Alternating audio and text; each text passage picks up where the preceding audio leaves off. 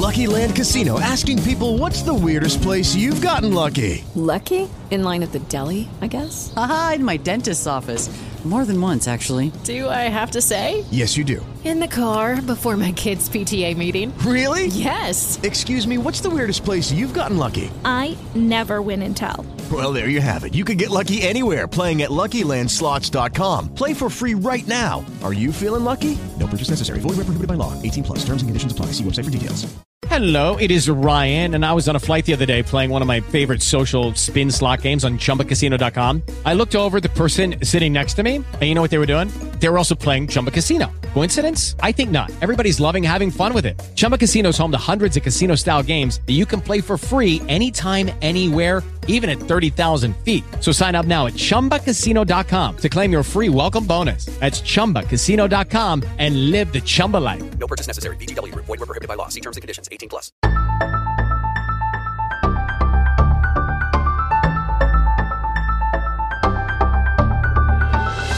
Bentornate e bentornati al podcast 21 Minuti History. In questa puntata Elissa Apple ci parla di Well-being as a multiplying force for social change, il benessere come moltiplicatore del cambiamento sociale. Hello, welcome. Salve e benvenuti. Mi chiamo Elissa Eppel e sono una ricercatrice che si occupa di stress e sono professoressa all'Università della California, San Francisco. Stimo e apprezzo molto la Fondazione Patrizio Pauletti per aver posto l'accento e il focus della ricerca sul rapporto tra il sé e la società e sull'importanza dello sviluppo interiore. Mi piacerebbe condividere con voi alcune consapevolezze e comprensioni che derivano da 25 anni di ricerca sulla relazione, connessione mente-corpo, per capire come la qualità e le caratteristiche della mente plasmino la nostra salute biologica e perché questo passaggio è rilevante per capire la salute del nostro pianeta. Dunque, quando pensiamo alla salute, e a cosa determina la nostra salute biologica? Sicuramente pensiamo ai nostri comportamenti salutari. Ad esempio, se potessimo cambiare l'esercizio fisico, la nostra alimentazione quotidiana, vivremo più a lungo, giusto? Ma c'è un'altra forza dominante che gioca un ruolo ancora più importante su tutto questo, sul nostro sonno, sulle nostre relazioni, sui nostri comportamenti salutari. Questa forza è legata al nostro stato emotivo, ai nostri livelli di stress. I livelli di stress stanno andando piuttosto fuori controllo. È una forza dominante nella vita di molte persone che modella ogni giorno, impedendoci di provare i sentimenti, di sentire la gioia, la connessione, la gratitudine e ci impedisce di vedere la realtà in modo molto chiaro, così com'è. Lo stress distorce la nostra percezione verso la minaccia orienta l'attenzione verso altre cose stressanti piuttosto che verso la possibilità di accorgerci della bellezza che è proprio davanti a noi. Lo stress è quindi un grande azionista del patrimonio immobiliare della nostra mente. e se riusciamo a modificarlo possiamo cambiare molte cose anche nel nostro mondo esterno. Nei miei studi sull'invecchiamento biologico abbiamo verificato che l'invecchiamento è plastico. Naturalmente le persone invecchiano in base agli anni, ma anche in base all'età biologica, con velocità molto diverse. Non è solo la genetica a determinare la prevalenza dello stress. Quando le persone sono sottoposte a stress cronico, il processo di invecchiamento si accelera. Le nostre ricerche hanno dimostrato che all'interno delle nostre cellule, dei nostri meccanismi che si occupano dell'invecchiamento, i telomeri, i mitocondri, sono infiammati. Sono tutti meccanismi biologici sensibili al nostro stato emotivo. Quindi lo stress cronico accelera questi meccanismi di invecchiamento e logora le cellule che non riescono a rigenerarsi. Sua Santità il Dalai Lama ha detto che la migliore medicina è la tranquillità, la pace mentale, il benessere interiore, non il benessere esteriore. E la nostra ricerca e tante altre ricerche nel campo della salute lo dimostrano, dimostrano che è vero. Quindi, invece di concentrarci, di focalizzarci sullo stress, abbiamo l'opportunità di concentrarci sulla dolcezza della vita, sul nettare della vita e questo può contrastare la forza dello stress sul nostro invecchiamento accelerato. E cosa intendo dire con questo? Voglio dire che la gioia eudemonica, l'amore, la felicità, la connessione, il senso di connessione e lo scopo, questi sono gli ingredienti di una felicità duratura. E le nostre cellule ascoltano i nostri sentimenti di benessere emotivo e rallentano il loro invecchiamento biologico. Questo contrasta gli effetti dello stress. Per esempio, in uno dei miei studi abbiamo scoperto che i genitori che si occupano di bambini affetti da patologie croniche tendono ad invecchiare più rapidamente. Ad esempio, hanno telomeri più corti e una maggiore infiammazione. Inoltre, in una ricerca sono stati riscontrati livelli più elevati di prediabete e di insulino resistenza. Questo come gruppo.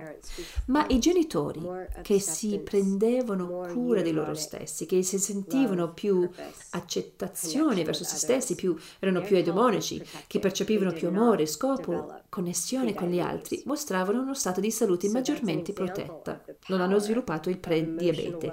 Questo è un esempio del potere del benessere emotivo positivo, del benessere eudemonico, di riuscire a proteggerci di proteggere la nostra salute. Ora possediamo questo dono per la nostra evoluzione. Possiamo cambiare il nostro corpo e persino alcuni aspetti del nostro DNA con le nostre esperienze di vita. Possediamo la neuroplasticità, possiamo cambiare i nostri percorsi neurali attraverso le abitudini quotidiane e attraverso qualsiasi attività facciamo in modo iterato e ripetuto. Allo stesso modo possiamo cambiare la nostra epigenetica, il modo in cui i nostri geni esprimono le proteine con le nostre esperienze di vita. Questo significa che la nostra scelta su come ci focalizziamo sulla nostra salute emotiva e le nostre abitudini quotidiane può plasmare la nostra salute biologica in questa vita, oltre che darci l'opportunità di trasmetterla alle generazioni future. Queste stesse abitudini positive di benessere emotivo possono aiutarci anche per la salute del pianeta. E cosa intendo dire con questo? Tutti noi qui siamo interessati alla sostenibilità al cambiamento climatico, che sono un esempio di una situazione che non possiamo risolvere solo con cambiamenti tecnici. Possiamo cercare di fermare la combustione del carbonio in diversi modi, ma non siamo andati all'origine del problema della combustione del carbonio che riguarda la nostra cultura collettiva, il nostro mondo interiore, il nostro sistema di credenze, il nostro falso bisogno di consumo eccessivo, il sistema economico capitalista che abbiamo costruito sulla crescita continua, sulla base della crescita continua. Quindi mentre abbiamo un disperato bisogno di implementare queste soluzioni tecniche, allo stesso tempo abbiamo bisogno di questo cambiamento di coscienza un cambiamento sociale quantico. Questo significa che possiamo cambiare, possiamo lavorare sul nostro sviluppo interiore e influenzare anche chi ci circonda. Questo cambiamento sta avvenendo, noi ne facciamo parte, il nostro dialogo qui dimostra che la nostra coscienza umana si sta evolvendo verso questa prospettiva più ampia di comprensione della nostra interdipendenza e non più basata sulla paura e sull'avidità.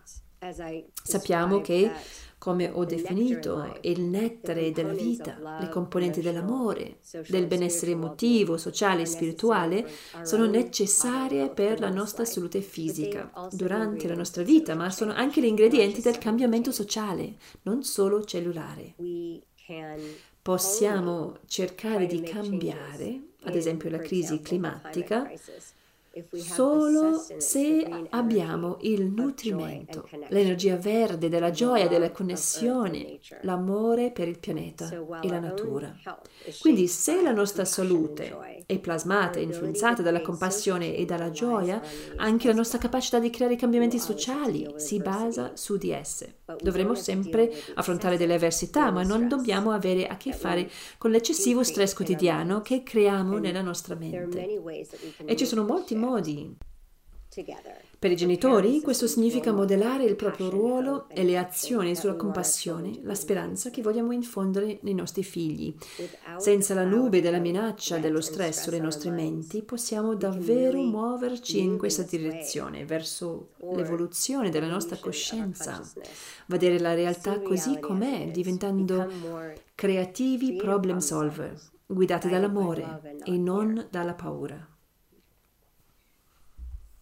Questo può richiedere metodi diversi per ciascuno di noi nella nostra vita personale e questo probabilmente richiede un, il coinvolgersi in una pratica spirituale quotidiana, in una preghiera, in una pratica di meditazione e pratiche su mente e corpo che sappiamo possono veramente aiutare a gestire la nube dello stress. Non esiste un solo modo per costruire la propria resilienza, ce ne sono molti, quindi trovare il modo di farlo e di essere sostenuti da altri e di sostenere gli altri è un passo fondamentale verso lo sviluppo interiore. Concludo dicendo che è molto bello essere in questa comunità virtuale insieme ad altri esseri umani con lo stesso mindset, la stessa mentalità e che è davvero incredibile vivere in questo momento in cui le nostre azioni contano così tanto, in cui il nostro destino della vita planetaria è così a rischio. Quindi grazie per il vostro tempo e vi auguro, auguro possiate sentire l'amore che è in voi e che potete condividere e proiettare su tutti coloro che vi circondano. Vorrei condividere un messaggio con tutti i giovani in ascolto. Potresti provare rabbia, indignazione morale, dolore, frustrazione per il mondo che state ereditando e tutto questo è comprensibile. Questi sentimenti sono reali e devono essere riconosciuti e convalidati. Concedetevi di provare questi sentimenti, ma non lasciate che prendano il sopravvento su di voi. Non lasciare che il tuo profondo interesse ti ferisca.